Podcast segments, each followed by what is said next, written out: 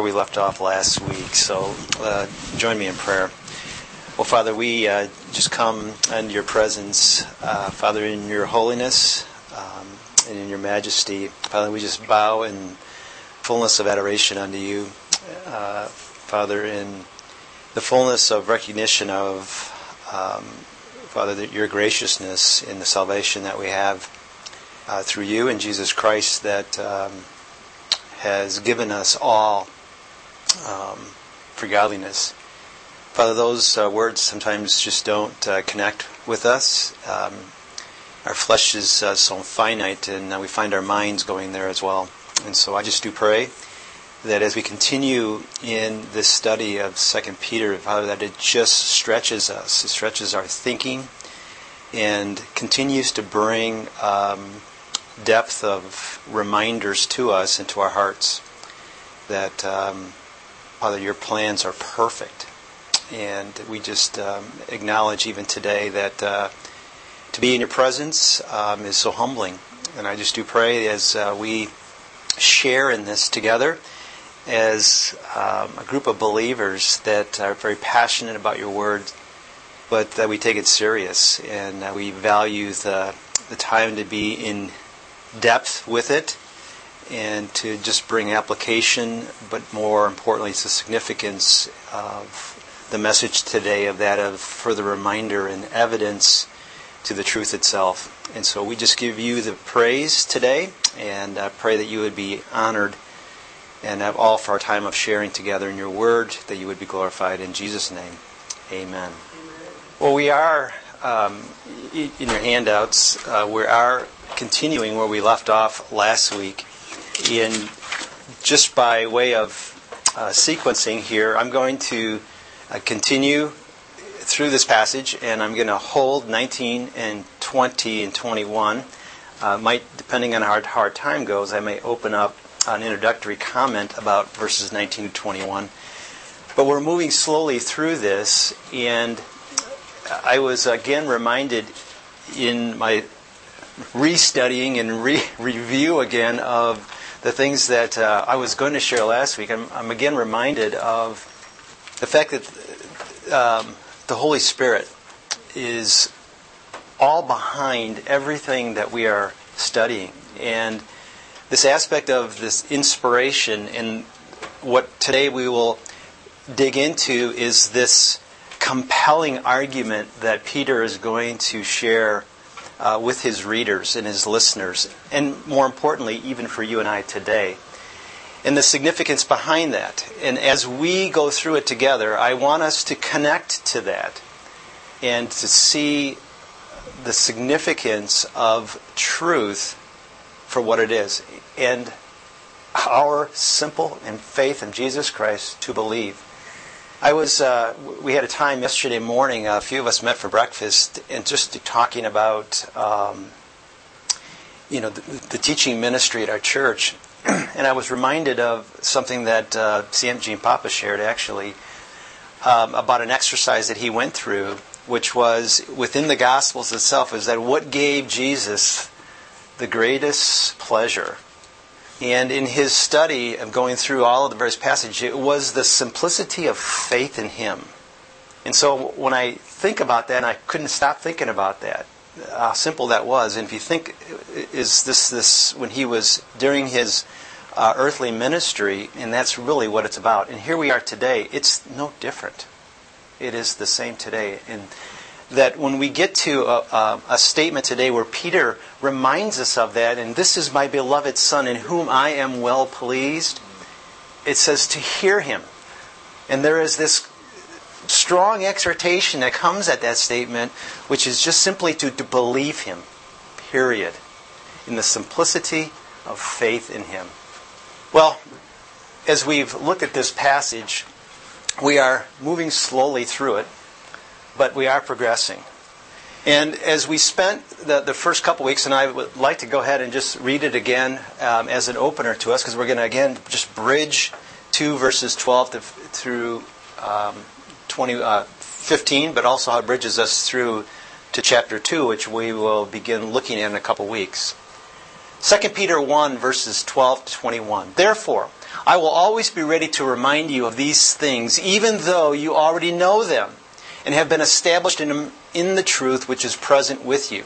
Consider it right, as long as I am in this earthly dwelling, to stir you up by way of reminder, knowing that the laying aside of my earthly dwelling is imminent, as also our Lord Jesus Christ has made clear to me, and I will also be diligent that at any time after my departure you will be able to call these things to mind.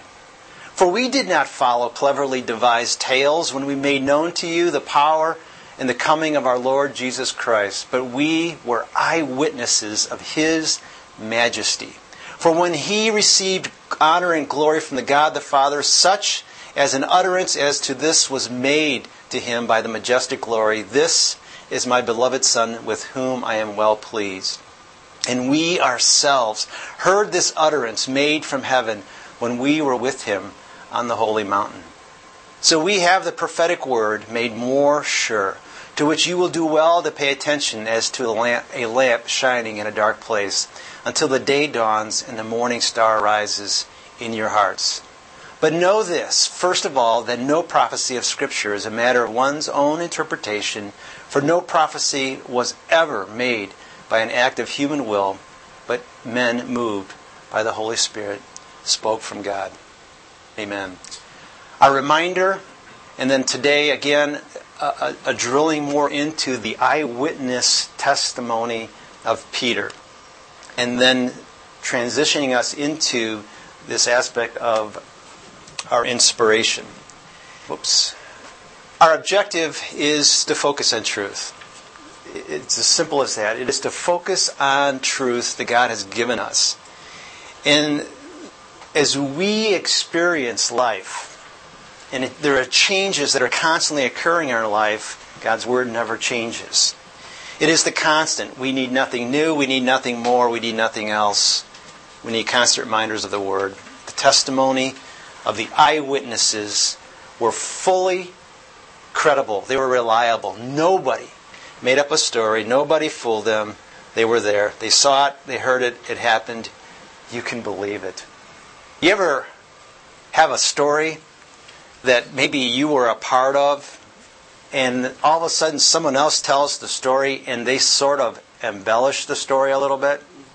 Got an example of that? Anyone want to share? You're with somebody, you both saw the same thing, but then you know, when Mick tells the story, he always puts a nice little flair to it. Add a little flair to it. Right? Tell the story. You can tell it correctly. I do the flair. I had one recently uh, at work, and it was uh, it was a bad situation. Uh, how it got embellished, you know, of course, and it was all in fun. But the way this, I was having a discussion with a couple of individuals at, at a meeting, and it was a, you know, a nice little healthy debate about a technical thing, no, no, nothing theological, but just a nice, you know, business type of discussion. And we were kind of going at it a little bit, and so there were several observers to this, but they were at a distance, and they were acutely aware that boy, this was a little, this was a little tension that was going on between the two. You know, Dave's voice was a little bit, you know, a little bit of energy in his voice, and then you kind of heard the other two talking like that. And I just, obviously, I, I was aware in this discussion that there were several people that were watching this discussion. So I said, let's step outside. That's all that I said. Okay, well, excuse me, what was that? Can you do that again? That's what happened the next day. The stories got outside. All the right says, you should have seen. Last time meeting with Dave, he was like, he just told him to step outside. And he says, I had to get the, we had to get the police over there because I thought he was going to take him down, you know. The story just got embellished over and over again. I'm going, wait, wait, wait a second here. I have no idea what you're talking about. I said that we were going to step outside because I didn't want you guys to get all hear this discussion. It was a private discussion. But Mick, you just fell trap. The same trap is that you embellish the story. Well, I share that because it is our human nature to add a little flair to things. And why is that? Just say it is. Okay. other thoughts? I, I like that. I think some it has to do with the story. Could be an agenda, could solve Right. It is. because it is about you. And that is really at the core. You're both right in that. What this is, is when Jesus, it was always the focus was on him. And what he always challenged with those scribes and those Pharisees was that in itself, is that, that it was always about them. The rejection of Jesus was a rejection of of the Word. And so, I want to, for the sake of this week and next week, I want to give you an exercise of just a reminder about something. When I ask that question of why, what is it? Is that what is behind that is me. And what is behind me is Satan. Okay? And I want you just for a beginning exercise is to go all the way back to Genesis with me. Genesis chapter 3. And I'm going to touch on this again next week as we get into as this build up to these false teachers. Genesis chapter 3. Starting in verse 1. Now the serpent was more, just see if you're following along with me here. the serpent was more crafty, more cunning than any beast of the field which the Lord God had made. And he said to the woman, Has God indeed said, You shall not eat of every tree of the garden? And the woman said to the serpent, We may eat of the fruit of the trees of the garden, but of the fruit of the tree which is in the midst of the garden, God has said, You shall not eat it, nor shall you touch it, lest you die. Then the serpent said to the woman, you will not surely die. For God knows that in the day that you eat of it, your eyes will be opened and you will be like God, knowing good and evil.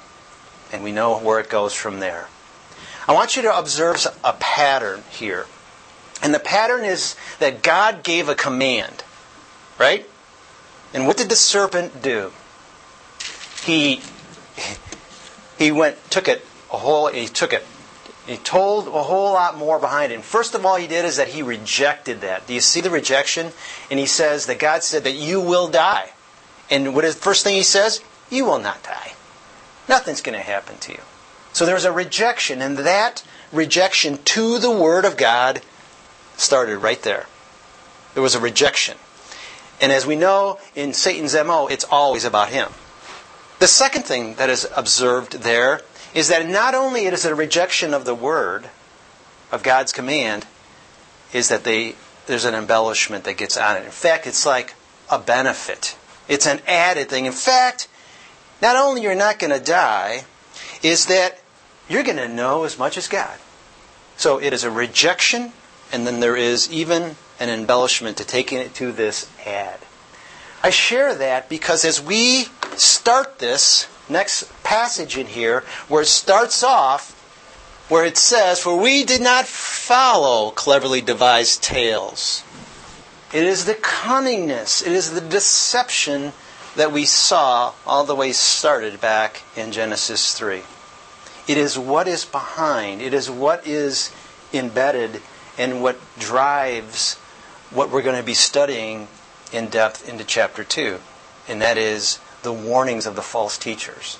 So, I share that, uh, and we'll segue into that as again next week. And so, this brief interlude in verses 12 through 15 that we spent the first couple weeks looking at is this interlude between what we've learned in verses uh, 11 to 13 and this is 16 to 17. And Peter again is saying, he's reminding his readers that they already know it. You know these things. And so he gives it to them by way of reminder. And it serves as this bridge that we're going to be looking at. And so we're spending, as I talked about last week, we're spending a lot of time in this bridge. We're stuck on the bridge.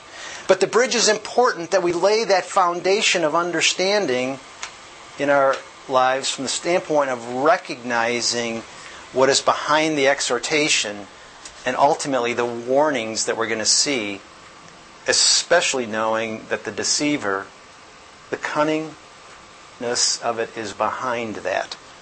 And so the letter sets up, as we said before, Peter's last will and testament. Remember, reminders, remembrance, all key words that we see in these opening verses of 12 to 15. And essentially, at the core of it, it is this reminder of what you know, and that is the Word, God's Word. It is this biblical doctrine and the responsibility that we have as believers and the responsibility of those pastors of Peter to remind them of it. And so, this theme of, of remembrance is what we see throughout Scripture over and over again. Not only from Jesus, but also from his disciples to their listeners and their followers, as well as Paul and his mission. And so, who needs to be reminded of? You and I in that passage. It's specifically verse. And so, for this word, therefore, it has us to look back at this inheritance that we saw in these opening verses in verses 3 and 4 of chapter 1. The service that we see in fruitfulness of our lives.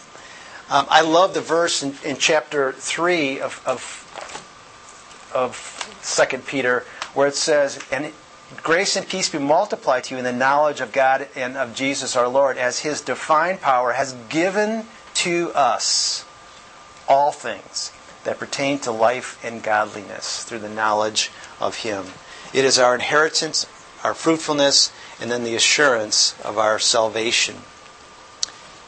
The reminder helps to to develop this stability, this firmness. We, I mentioned last week we talked about being horizontal and being uh, vertical, vertical and horizontal in our lives spiritually. And what Peter is talking about, this stability, this term is this this aspect of going wide, of having a strong foundation, so that we can he- be here vertically and to know truth. And so, as we get closing out these first couple of verses of this, it, we, Peter is stirring them up. He's carrying this idea of trying to wake up these believers to be spiritually alert because it is his call and his responsibility as the shepherd to remind them of those, those truths. And why? Because his death was imminent. So I want to skip forward here to where we picked up last week in our evidences and, and turn there. Yeah, turn to 2 Peter 1 as we start where we left off. In 2 Peter verse, chapter 1, verses 16 through 18.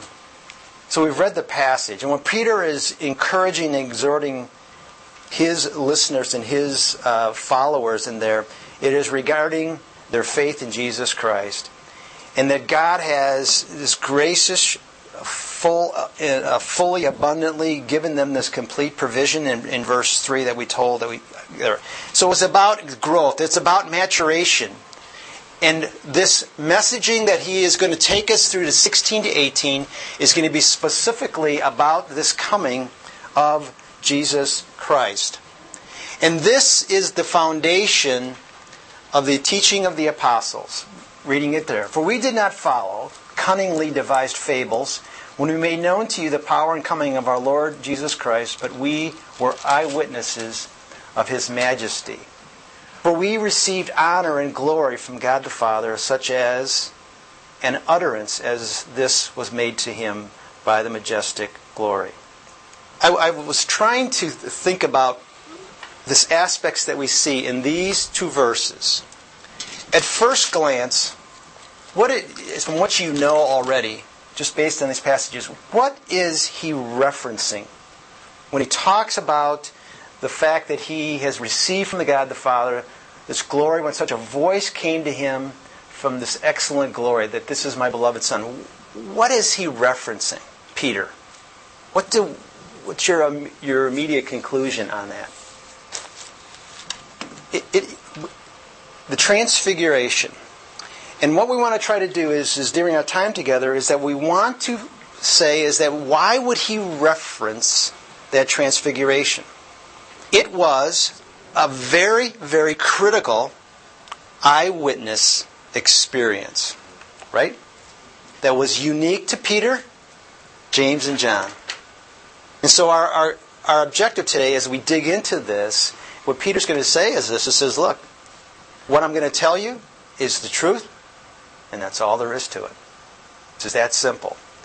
And so when we look at this foundation of the teaching of the apostles and prophets, Peter is going to get to this place and say, look, I'm going to give you, I'm going to build two arguments.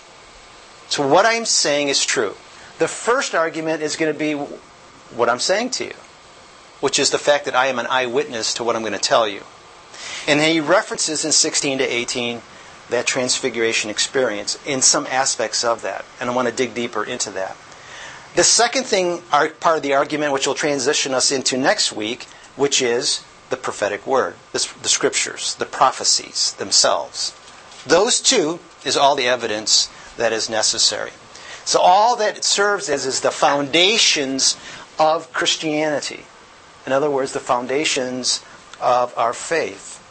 I want you to go with me through something, and I want to. You've read through this first part of the passage. It refers to how he starts about cunning fables and stories, right?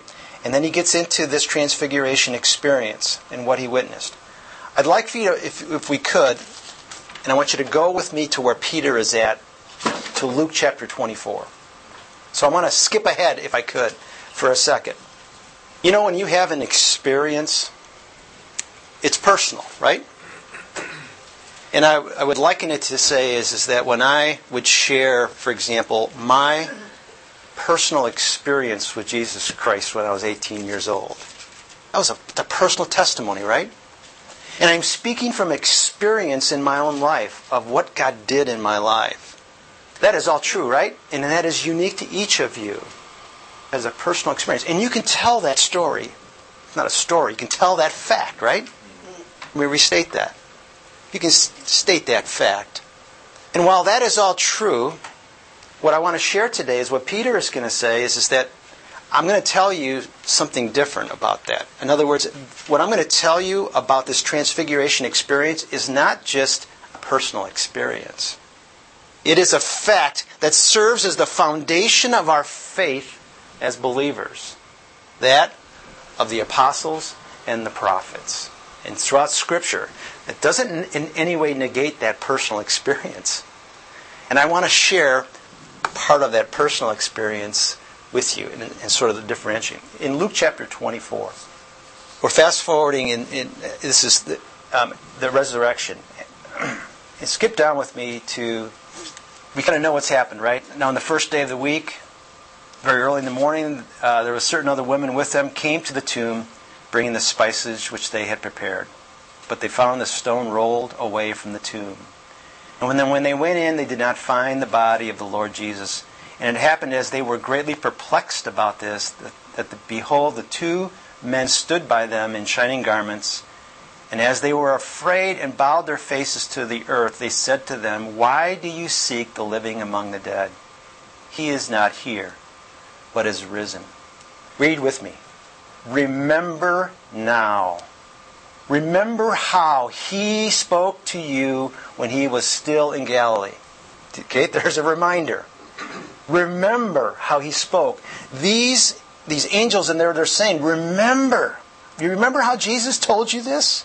Do you remember how he was still in Galilee? He said these things, saying that the Son of Man must be delivered into the hands of sinful men and be crucified and the third day he rose again. Remember, even his own disciples, they kept rejecting that. It's like, no, no, no, no, you're not going to do that. So how do you forget? We're going to get to that. Verse 8, here it is again. And they, what? Remembered. They remembered his words. And when they returned from the tomb and told all these things to the eleven, okay, to all the rest, it was Mary Magdalene, jo- Joanna, Mary, the mother of James, and other women with them, who told these things to the apostles. And their words, what? Say it, read it. Their words seemed nonsense. nonsense. And in the New King James it says, their words seemed like idle tales, like a story. And it, what did they? They did not believe them. Next verse, what does it say? But Peter. But Peter rose and ran to the tomb. Pause at this point. He pauses, and so Peter runs to the tomb. So here is this story, this embellished story. You see? They didn't believe the story. And so Peter needed to go and check it out himself. And so what did he find? Stooping down, he saw the linen cloths lying by themselves. And read it out loud. And he, what did Peter do? Read it, someone. He departed, marveling to himself at what had happened. All of a sudden, I believe this was that personal experience that Peter connected with the facts. The facts of prophecy all came to a closure at this point, and he departed and he thought about it himself. Kind of like a hierarchy of belief. Personal experience is up at the top. Then something you've heard from somebody you know and trust. Then down below that is something from somebody you don't know. That was the angels saying it, but they didn't know them. But the angel said, remember his words. Somebody they knew. That's more believable. Go ahead, Nick. Talking about things, but at the time he said, when he In fact, just slide over on Luke 24, on Luke 24 starting in, um, you have you have the the road to Emmaus um, part of it, and I'll I'll pick up in verse 25. And then he said to them, um, well, let me go back up over a couple of verses here. And when they did not find his body, they came saying that they had also seen a vision of angels who said he was alive. And certain of those who were with us, this is Peter and John that he's referring to, right? They were with us, um, found it just as the woman had said. So there again was evidence uh, that was validated there, but him they did not see. And then it says it goes on. Then he said to them, O foolish ones, and slow of heart to believe in all that the prophets have spoken. There's the prophetic word. Right there. Truth. Fact. Ought not the Christ to have suffered these things and to enter into his glory? In beginning at Moses and all the prophets, here he is, Mick. He expounded to them all the scriptures, the things concerning himself. Here is my, my thought. What do you, how long do you think that time was spent going over. What did he go over? Did he go back all the way to like Genesis, you know? And I mean, was this like hours? I can only believe that he just started saying, hey, let's connect these dots. Yes. it's It's, like totally awesome. And so I thought about this and going like, all the scriptures concerning himself, himself as the Messiah, all that was prophesied, going back, and it's like, oh, eyes opened. I share that as this example, and I think, Cheryl, as you articulated it well, the differentiation of this personal experience and the eyewitness experience that becomes a fact that there's nothing to embellish. It's what it is. That simple. So all sure. Oh, to the situation. when we when we reference, you know, let me just read. Again, I can't say it enough. As far as the foundations of our faith, you know, of this, it's the words of the of the apostles and, and the prophets. Um, it's it's the Ephesians, um, the Ephesians two twenty passage that now, therefore, you are no longer strangers and foreigners, but fellow citizens with the saints and members of the household of God, having been built on the foundation of the apostles and the prophets, Jesus Christ himself being the chief cornerstone, in whom the whole building being fitted together grows into a holy temple in the Lord, in whom also you also being built together for indwelling place of the Spirit. Here is this, literally, it's described as a foundation that we have. I think you're, you're right on, Mark absent a strong foundation, we have cha- we, we're challenged to believe. And that is really at the core of the effectiveness of the false teacher. We'll find the weak foundation. I mean, I want you to see, in other words, if you go back to that Genesis passage with three, it's the cunningness, the deception of Satan is going to find that weak part of the foundation. And he's going to say, well, know, you're not going to fall down. You got some good footings in there. You're pretty solid. And then he's going to say, well, now, let me tell you the real story. You don't really need all of that. And it's don't always believe all of that. So that's exactly right. So we all fall, fall prey to that. This, this letter is a warning for us. And in some of the passages we'll get to in this, it really brings this to this further level of, of strengthening in the stability of establishing the foundation in our own lives. So this foundation, it's a fact. The fact of what Peter says, it's true. And so as we go through the rest, it's simply just his evidence and assurance and the two lines of support. And I just want to again clarify, it's not his personal experience. He's not going to sit and just tell us about what he was thinking about when he went and departed and he was thinking, that he was marveling. This is not what he's sharing with us. What he's sharing with you is Scripture. And the foundations of those within that of the apostles and eyewitness, what he saw, as well as that. So it's the apostolic and the authority of the prophetic scriptures themselves. So the facts that, to which the apostles and the prophets testify are really the foundations of our Christian faith. We, we looked at the Ephesians 2.20.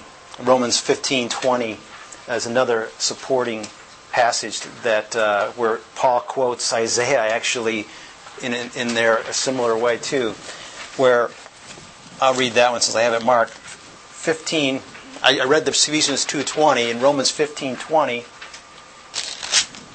Paul writes, and so I made it my aim to preach the gospel, not where Christ was named, lest I should build on another man's foundation.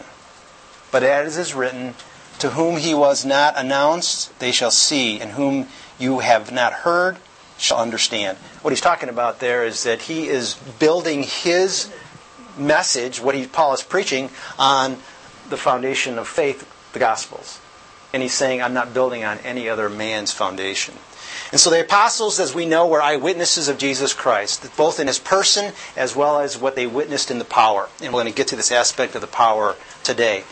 And so, under the direction of the Spirit, God has preserved this record, which is this testimony that we have, so that we might respond in faith to the facts concerning Jesus. Was it not these facts that you responded to in faith?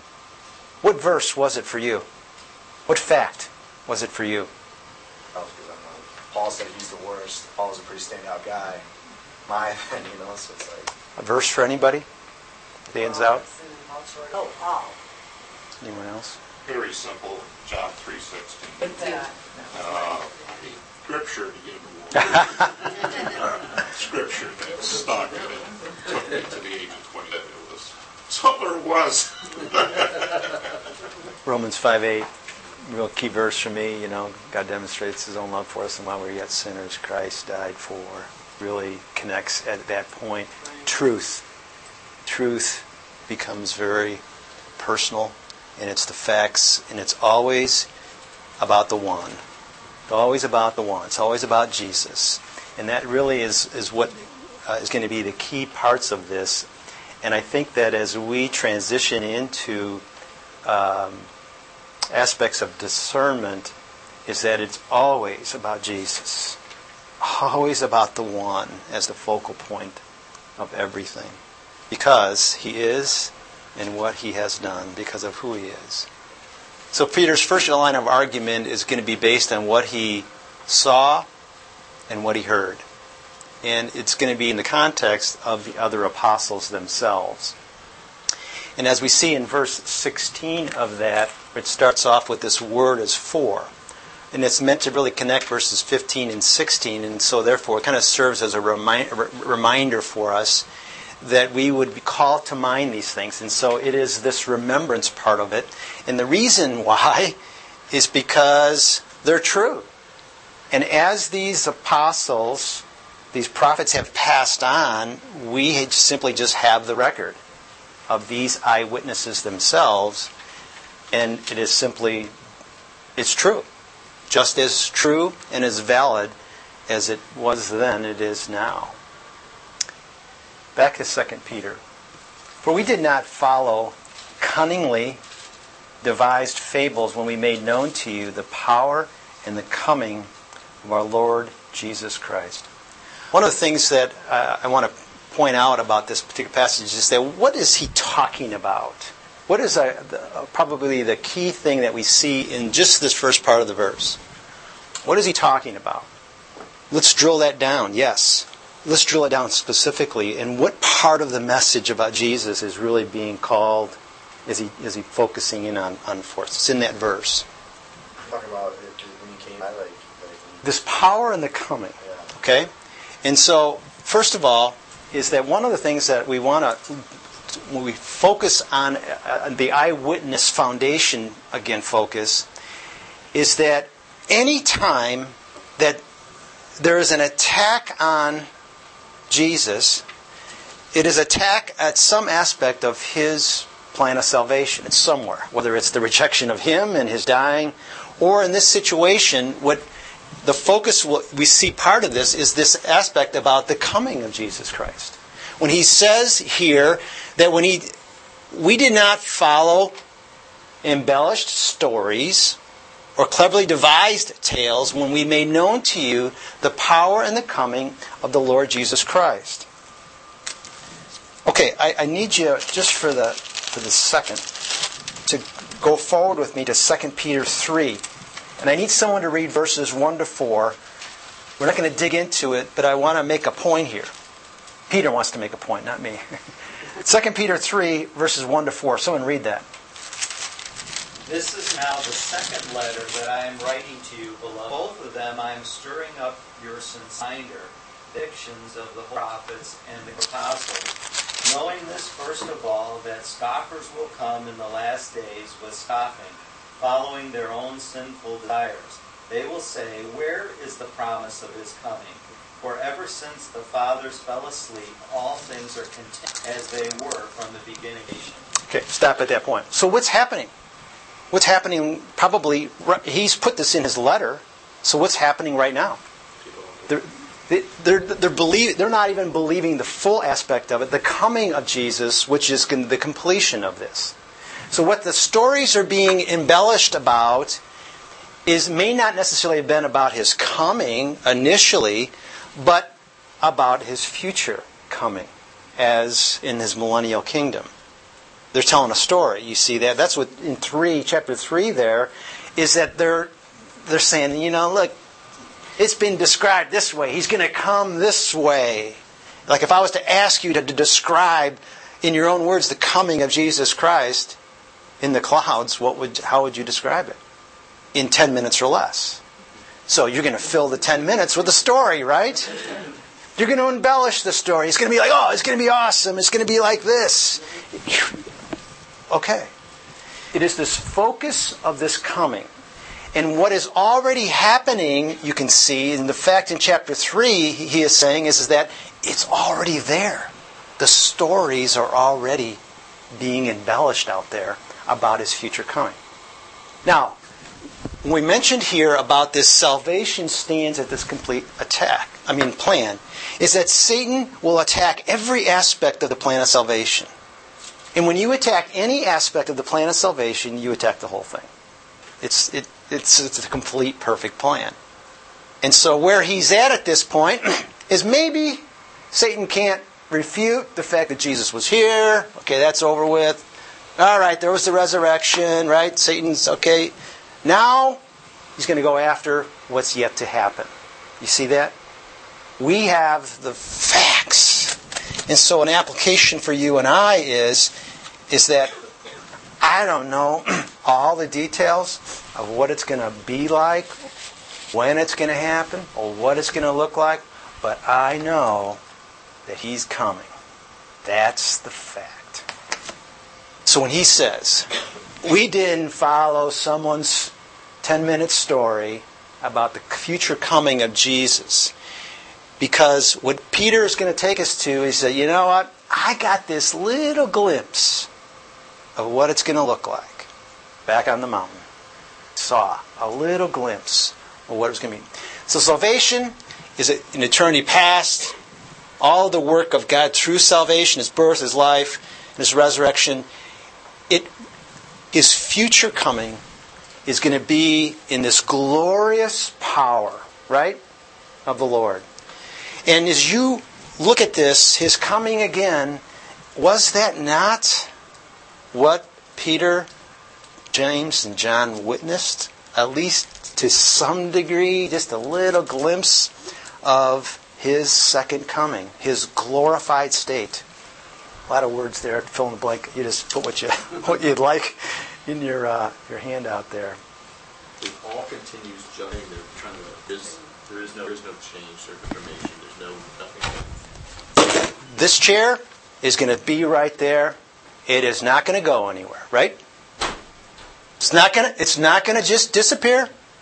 It's not going to float away. It's not going to come in the clouds. It's just as it is. Unless, of course, I can do a trick, right? Which I can't do. so you're, you're, it's a great point, Mark. It's as is. As is. And so what happens is, is that when these apostles and the prophets, when they pass on in that verse, it talks about, is the stories start to change a little bit. In fact, we've been waiting a long time for this future coming, aren't we? Long time. It's as it is right now. So therefore, I, as a believer today, confess I don't always focus on that then because I'm here. I'm right with the chair. That's a hard one.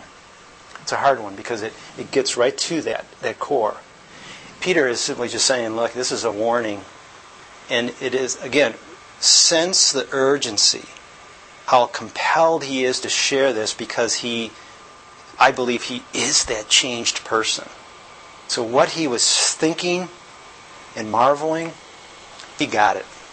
Somebody devised tales or Thinking about Peter, looking at it from Peter's standpoint, he saw the Christ come into town on a donkey, taken down to the depth, and then he saw him ascend in majesty and glory. If he's coming again, if he continues on that upward spiral, what's it going to be like? He probably couldn't even imagine depth and the height of glory that was going to be coming in the second coming because of the rise of Christ from that depth on the cross to then Now he's going to be coming back in all of his glory. Amen. Uh, how Satan even cleverly his tales doubt in that moment on. I mean, he stirs up that little question, you know, he, and he knows us well enough to know where those questions are gonna, where I'm gonna get someone, not just me, but where we get that moment in time, whatever verse that was spoken to you, firmly stand and believe that decision to. And I, you can still get stirred up, you know, when you hear something. Oh, that's where you, where you go with it. Yeah. And so these cleverly devised tales um, means myth or muthos. My attempt at Greek again. cleverly devised, it conveys this idea of individuals who, with cleverness of minds, and this is important, with their minds and worldly wisdom. So it is self, it is earthly, it is doctrines of demons, is what Paul would say. And so Peter basically says, look, none of that happened. I didn't get pulled into any type of story. I didn't get pulled into any tale or myth. And so it conveys this aspect of I didn't get lured in. So Peter is reminding everyone that that did not happen. So Paul exhorts us in the same way also to have nothing to do with these tales and these myths. And so if you could turn with me to 1 Timothy chapter 1 verses 3 and 4 and I thought we would look at a couple of these verses of Paul. 1 Timothy chapter 1 verses 3 and 4. Someone could read that. Uh, 3 and 4. Yeah. As I urged you when I went in there in Ephesus, that you may false doctrine, or to devote themselves to myths and endless genealogy. See the, again the contrast. What do they produce? You know, they, they don't produce godliness. So the, you see the, the fruits of that. Skip over to chapter 4, verse 7. Nothing to do with godless myths and old wives' tales. Rather, Now, I mean, just like, does that mean like I can't tell the story of, you know, like if if uh, I'm reading a story to my grandson, you mean I can't tell the story of Peter Rabbit or something? Do you think that's what it means? no, it's, it's something that I think that, that I was thinking the same thing because like, oh. like myth and stuff. But it pointed to God, you know what I mean? And and see as God, godless, and the truth, and, and based off of truth and, and fact, that those are the God. I don't think that's. I think you're right on. I, I mean, it's not a slam on the old, you know, on the grandmas, you know, the old wives. It's not a slam on that, but it is from the standpoint of differentiating that as it relates to the public ministry and the teaching itself of, you know, in the church, the ministry of the church. It's like those things that are raised salt, you know, whatever the underpinnings head are. around this a little bit, but you know, it's almost like when you're sharing, sharing with someone. You know, we're to share the facts of the gospel. Period. So how often we go off on rabbit trails, and in those rabbit trails, you know, our worst arguments. You know, it was where the debate happened. Well, you know, if this. It's just you can just I can hear the many conversations I've had that have gone away from pointing someone to Jesus, that I am a sinner, that I you know just the fact, and go off and argue all kinds of other cultural and I mean just social. Uh, you know, you just want to do that kind of stuff. And in that we get messed up and bad on some of this. Well, I. I, I do is if if it if it confuse. See, you're, what you're doing is you're mixing the gospel with something, and I think that's Right. where you. First of all, we don't have.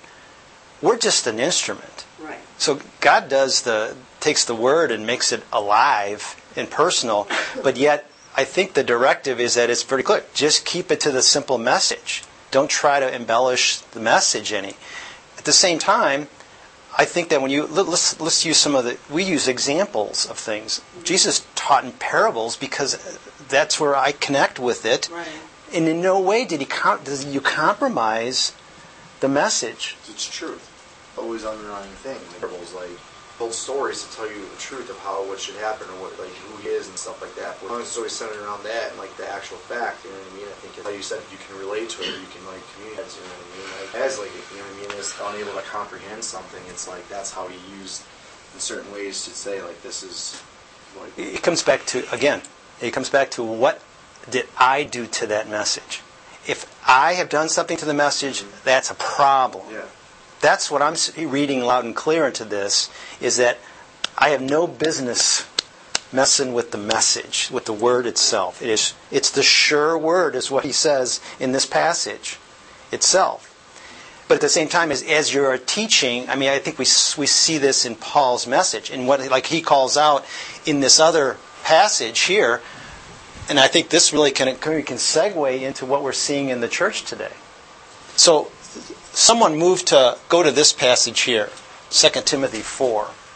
We could spend uh, days on this passage, but I feel it is critical to understand what is happening before we would start to understand the false teacher and the messaging of those false teachers. To what you're getting at, Connie, how do you, you know, and then what is our role in this thing?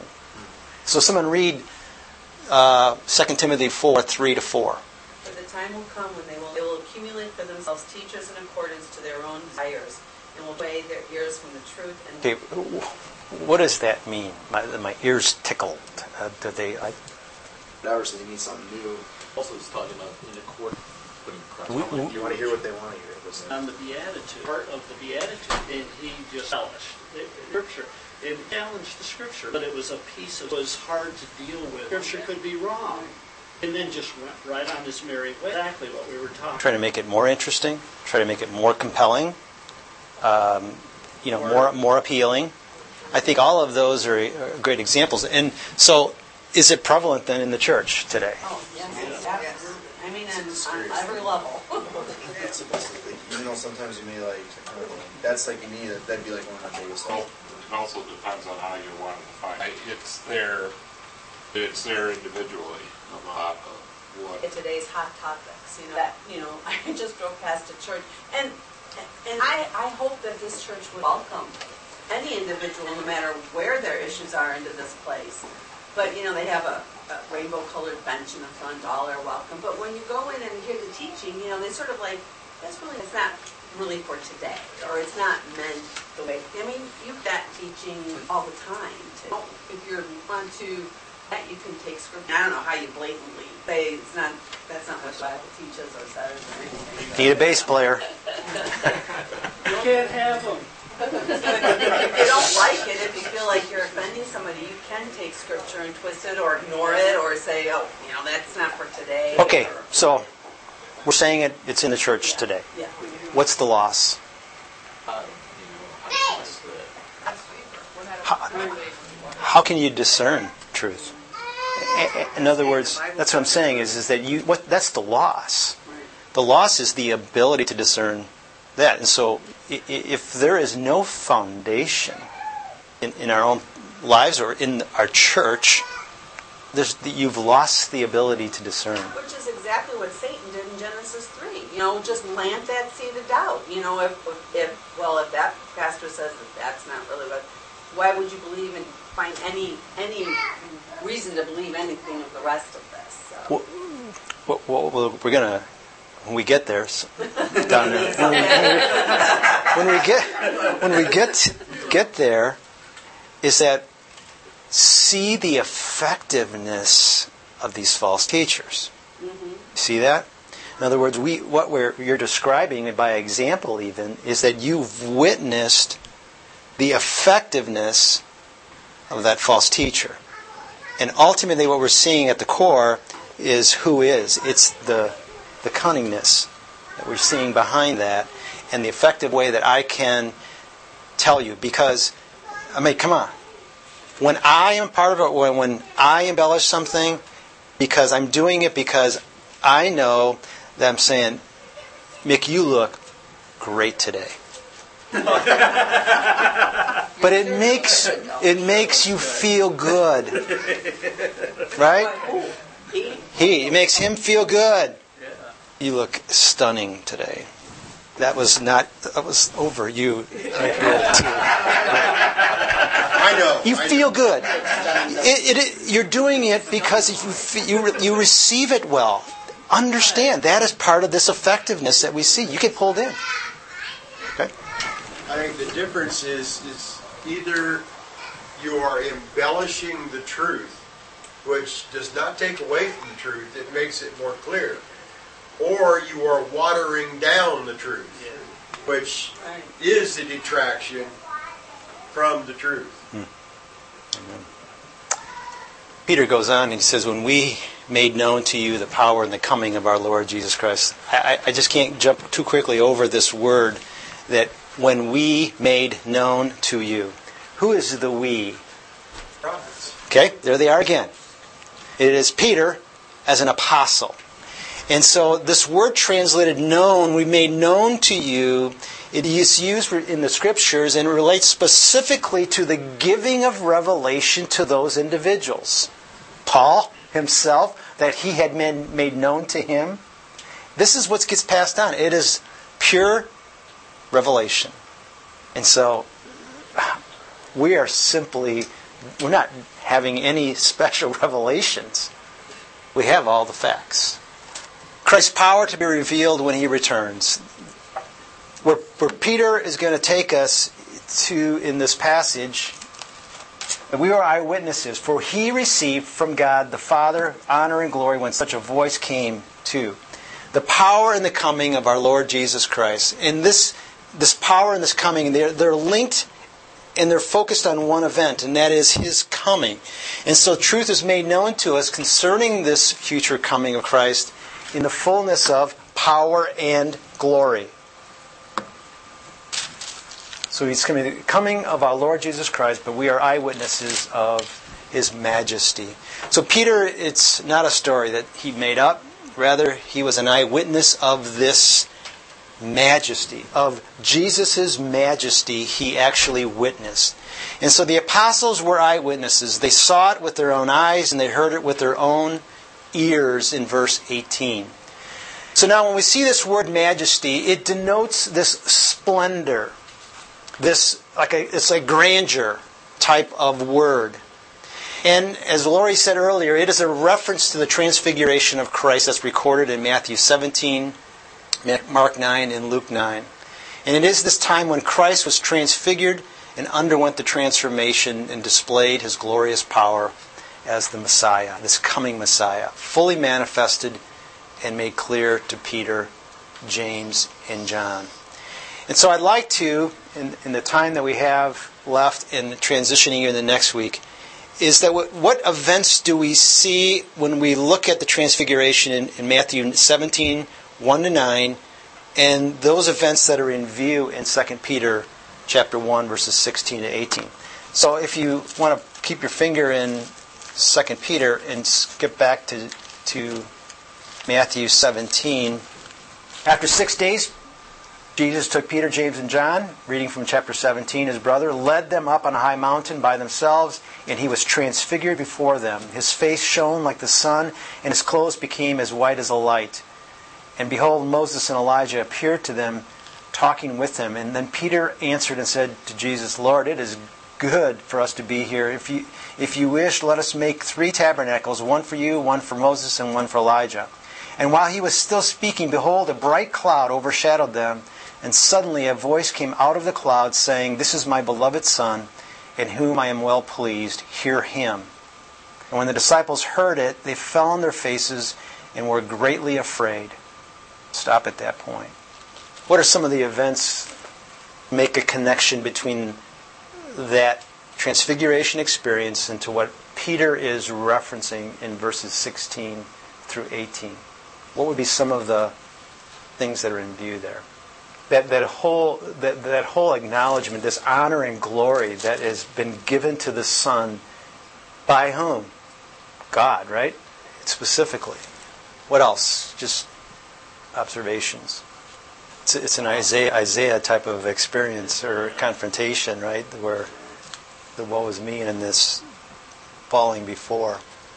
Well, why do you think Jesus took Peter, James, and John? That's the we, right? That's the we um, in 2 Peter when he says the we. So clearly we have we have these uh, this inner circle, right? I mean, but there was only there were three there. I don't know. I don't know the answer exactly. Uh, they were definitely leaders. They were leaders among leaders. They were part of an inner circle. That's what I do know in Scripture is that you see this common group that were there. We do know that they became very key leaders and clear spokesmen, didn't they? they that's a very, very important point of this because as we look at these in view here, Peter is going to be a key spokesman. And Ian, I think you hit it because he heard it from God himself. And it says, listen to him. Not Peter, but listen to God, Jesus. Now, it's interesting is, is that um, when I say just why the three, let's just ask a, a, a simple, simple, I always weird questions. Why not all 12 of them? In fact, why not just take the masses up there to witness this transfiguration experience? Play it out for me practically. What would it happen then? What might have been different? All embellished it differently. You got now you have 12 storytellers. Now you have 20. You know what happens when 20 people are trying to now tell the same story. I think that, I don't know, but I just that maybe there's some truth to that because as I look at the key writers of this, and the fact is, is that the Holy Spirit clearly, with revelation, spoke through these men. When you think about the, the mis, misunderstanding about the Messiah itself with the Jews, you have the masses involved, and now you have an army of people that are looking at this thing differently. It's like chaos. So it was, uh, you see, God just managed this. I would liken it to where often Jesus would say, no, no, don't tell anybody yet. And what he did, he did that intentionally to be able to control sovereignly his plan. And I, in essence, he, God stepped those three people, those three key people, up to their own mountaintop of believability. Highest level of believability. They saw it, they heard it personally. They could now speak knowledgeably of what they personally went on for the long Interesting thoughts, isn't it? yeah we, we have one because it, it, it is even in John's um, future. Descriptions, you know, you, all that part of it. And, but yet, you, we see here in Second Peter, at the close of his life, how credible, how credible that testimony was to his readers. And he's bringing us to that place. And so, I believe that it was a life changing experience for Peter. And we're seeing that transformation that occurred. All of the scriptures came to understanding.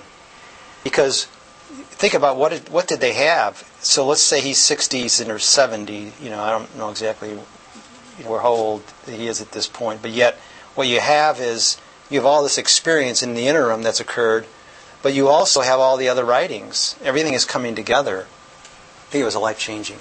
So I'm going to stop at this point here, and we're going to pick back up as we start to transition this now into um, next week with re- aspect of the, prof- the prophecy of the prophetic word aspect of it. So, God had a plan. amen to that. All good. Nick, it's good to have you back, and I, I can ask you if you could close this in prayer. That would be great. Thank you. You made the plan. All of these false teachers, they can't merge, and that Amen. Thank you. See everyone next week.